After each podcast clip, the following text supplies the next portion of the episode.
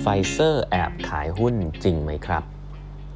สวัสดีครับ ท่านผู้ฟังทุกท่านยินดีต้อนรับเข้าสู่ 8บรรทัดครึ่งพอดแคสต์สาระดีๆสำหรับคนทำงานที่ไม่ค่อยมีเวลาเช่นคุณครับ อยู่กับผม ต้องกวีวุฒิเจ้าของเพจ8บรรทัดครึ่งนะครับตรงนี้เป็น EP ที่ 1136 แล้วครับ ที่มาพูดคุยกันครับ วันนี้จะเล่าต่อถึงหนังสือ Moonshot นะครับหนังสือ Moonshot นะเรื่องราวของไฟเซอร์นะครับที่สร้างวัคซีนให้เสร็จภายใน 9 เดือนนะครับ วันนี้ก็ คุยกันต่อนะครแล้วคุยกันถึงเรื่องของอตัวของ CEO เองพอสมควรนะครับ เรื่องของการพุชทีมนะครับให้สามารถทำวัคซีนให้ได้ภายในย่นระยะเวลาต่างๆ มากมายเนาะก็ซีอีโอคนนี้เนี่ยก็เคยเขาเขาพูดนะว่าเขามี 2 ส่วนด้วยกันนะฮะในช่วงนั้นที่ทำให้เขาก็โดนคอมเมนต์ไปนะฮะเรื่องแรกเบาๆฮะคือเขาทำซิก เขาเรียกว่าอะไร six month review นะฮะ six month review เรื่องของ one on one session คะแนนของตัวเองนะครับ ถ้าถ้าจำกันได้เพื่อนจำกันได้เนี่ยสกอร์ของตัวเอ่อ culture นะ culture ของ Pfizer เนี่ยมีอยู่ 4 ตัวด้วยกันนะ culture ของ Pfizer มีอยู่ 4 ตัวด้วยกัน ซึ่งตัวตัวแรกๆเนี่ยคืออมี courage นะครับ excellence equity แล้วก็ joy นะที่เคยเล่าให้ฟัง เขาบอกว่าเขาโดนว่าเยอะนะครับเขาบอกว่าคะแนนจอยของเขาเนี่ยตกต่ำมากครับเพราะว่าเขาพุชมากนะครับ แล้วก็ไม่ไม่สนุกที่จะทำงานด้วยนะครับ แต่เขาก็บอกว่าเออมันก็คงจะเป็นเขาบอกว่าเออในเชิงในมุมหนึ่งของ CEO เขาก็ถือว่ามันก็เป็นเรื่องที่ควรปรับปรุงแหละนะฮะแต่ว่าในในช่วงของการที่เป็นมันก็ทำให้ผมลิงก์คิดถึงเรื่องของคำว่า war time CEO นะครับก็หลายท่านอาจจะเคยทราบว่า peacetime CEO ทุกอย่างสวยหรูเนี่ยตอบผู้ถือหุ้น quarter by quarter อย่างเงี้ยก็ก็ให้มันภาพมันสวยหรูนะครับก็ก็อันนั้นเขาเรียก peacetime นะฮะทุกอย่างสวยงาม แต่ถ้าเป็น wartime เนี่ยบางทีต้องสั่งการนู่นนี่นั่นเนี่ยก็ก็ยากนะครับที่คนจะจะรักจะชอบเนาะแต่คนต้องเชื่อคนละอย่างกันเนาะคนรักคนชอบเนี่ยบางทีเขาไม่เชื่อนะแต่อันนี้คือเหมือนกับมี vision ว่าจะเอาแบบเนี้ยทุกคนก็ต้องเชื่อว่าจะต้องทำแบบเนี้ยนะครับก็ มันคะแนนความสุขของคนที่ทำงานด้วยก็จะลดลงเยอะพอสมควรนะครับ ซึ่งอันนี้ก็ผมว่าก็ตรงตามทฤษฎีเนาะก็ก็ช่วงนั้นก็คงไม่ได้มีคนแฮปปี้ที่จะทำงานกับเขามากขนาดนั้นเขาเป็นก็ค่อนข้างพุชมากนะครับอันนี้คือเรื่องแรก เรื่องที่2นะครับเรื่องที่สองจริงๆเป็นเรื่องที่เออจริงเออผมก็เออเคยเคยได้ข่าวมานะครับ แล้วที่น่าสนใจก็คือเขาก็เขียนในนี้ด้วยนะเขียนในนี้ด้วยนะครับเออเขาเขียนว่าอย่างนี้ฮะ คือเราต้องเล่าอย่างนี้ก่อนว่าช่วงปีช่วงนั้นอะช่วงช่วงที่กำลังทำไอตัววัคซีนเนี่ยช่วงปลายปี 2020 เนี่ยนะครับ ก็โดยสรุปฮะก็คือว่าวัคซีนมัน work นะครับผ่าน phase 3 ไปได้นะครับ วัคซีน work ด้วย efficacy สูงพอสมควรนะครับ คือประมาณเอ่อ95เปอร์เซ็นต์95.6เปอร์เซ็นต์เขาเรียกว่า efficacy ก็คือแบบมีมีเอาว่าก็คือมีมีผลได้ผลค่อนข้างสูงนะฮะ ก็ดีใจกันไปนะครับ แล้วก็เอาเรื่องนี้ประกาศให้โลกรู้ประมาณหนึ่งแล้วครับ แล้วก็ทำให้ส่งสูตร next step ก็คือส่งไอสูตรยาตัวนี้นะฮะไปให้ FDA approve นะครับ FDA ในหลาย ๆ ประเทศนะครับ ว่าให้ให้ให้ออกว่าเออสามารถที่จะผลิตได้นะครับ ให้ให้มีการ approve ซึ่ง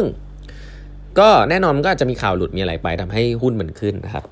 ถ้าจำได้เนี่ยช่วงช่วงปีนั้นเนี่ยมีมีข่าวครับออกมาว่า CEO Pfizer ขายหุ้นของตัวเอง ซึ่งถ้าในถามว่ามันหมายความว่าอะไร มันก็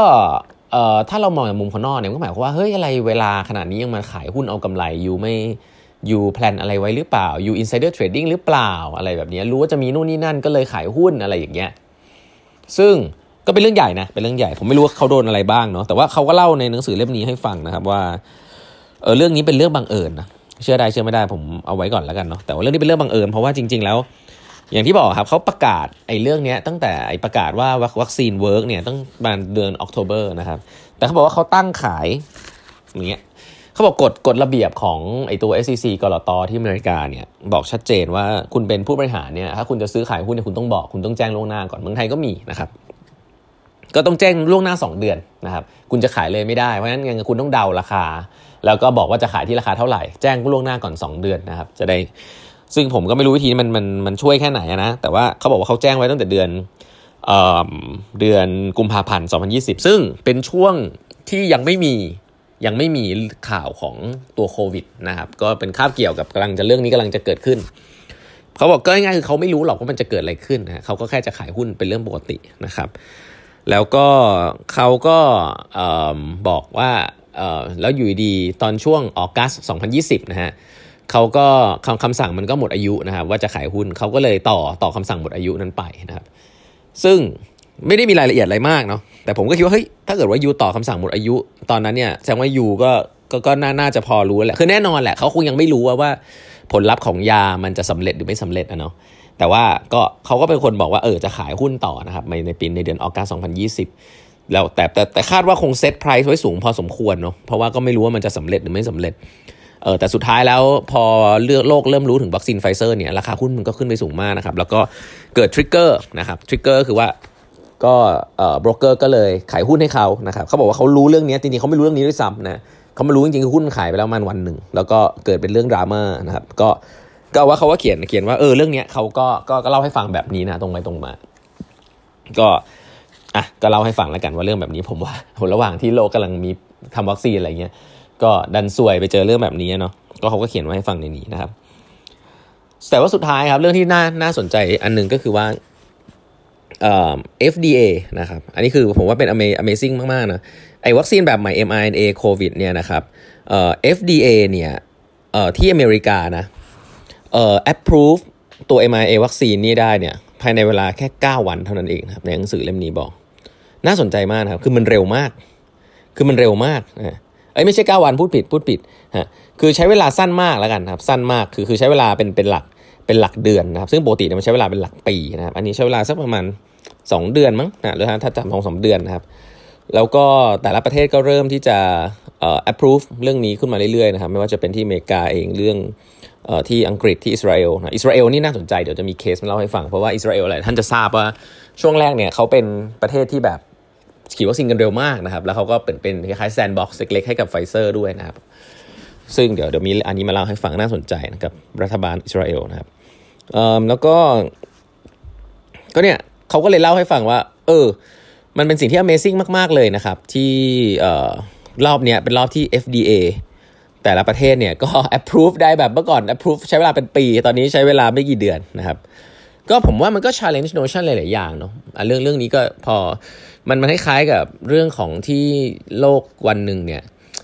ออบอกว่าคนไม่สามารถที่จะวิ่งหนึ่งไมล์ได้ต่ำกว่า 4 นาทีนะครับอาจจะอาจจะคนอาจจะเคยได้ยินคำว่า4 minute mile นะครับซึ่งพอมีคนบุคคลคนหนึ่งทำได้นะ ผมจำชื่อแกไม่ได้ละ หลังจากนั้นไม่กี่เดือนครับก็จะมีคนทำได้ครับมันเป็นแค่ความเชื่อเท่านั้นเองว่าทำได้หรือทำไม่ได้นะครับแล้วก็เนี่ยผมว่า process ต่างๆเนี่ยผมผมก็อยากจะ challenge นะว่าในในในองค์กรเองนะครับหรือในประเทศเราเองเนี่ยผมว่าก็เหมือนกันนะครับเหมือนกับพวก FDA พวกนี้แหละคือมันก็ค่อนข้าง red tape ค่อนข้างมีโปรเซสอะไรกระบวนการเยอะแยะที่บอกว่าไม่ได้ไม่ได้นะฮะแต่ว่าเวลามันจะได้มันก็ได้นะครับซึ่งก็แน่นอนแหละมันเป็นจะเป็นเคส emergency หรืออะไรก็ว่าไปนะครับ แต่ว่าเราลองกลับไปสำรวจบริษัทตัวเองก็ได้นะฮะว่า มีโปรเซสอะไรที่แบบ ถ้ามันขอขาดบาดตายแล้วมันได้อะซึ่งสิ่งเหล่านี้เป็นสิ่งที่ผมคิดว่ามันสามารถที่จะเปลี่ยนแปลงได้เนาะกระบวนการหลาย ๆ อันถ้ามันต้องบอกว่าถ้ามันไม่ใช่กฎหมายแล้วกัน หรือกฎหมายจริงบางทีมันก็เปลี่ยนได้นะ แต่มันใช้เวลาแต่ถ้ามันเป็นกฎของบริษัทเนี่ยก็สามารถทำให้มันเร็วขึ้นได้นะครับไอ้เคสของโควิดเนี่ยเป็นเคสที่ผมคิดว่าเหมือน ผมก็ใช้คำว่า คนก็สงสัยนะว่ามันเร็วขึ้นมาขนาดนี้ได้ยังไงเนาะถ้าถ้า you มีกระบวนการที่มัน standard จริงๆ แต่รอบนี้ไม่มีใครด่านะครับ แล้วผมเชื่อว่ามันจะไม่กลับไปช้าแบบเดิมแล้ว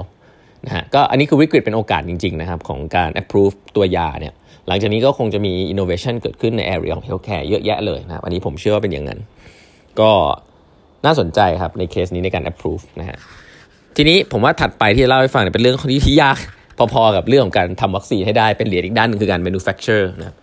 การสร้างโรงงานเพื่อผลิตวัคซีนเนี่ยเป็นสเกลที่ใหญ่มากนะครับ แล้วก็ผมว่าไฟเซอร์ก็ทำได้อย่างน่าสนใจทีเดียวนะฮะเดี๋ยวเล่าให้ฟังต่อตอนต่อไปนะฮะวันนี้เวลาหมดแล้วนะฮะ ฝากกด subscribe แปดบรรทัดครึ่ง podcast นะครับ แล้วพบกันใหม่วันพรุ่งนี้นะฮะ สวัสดีครับ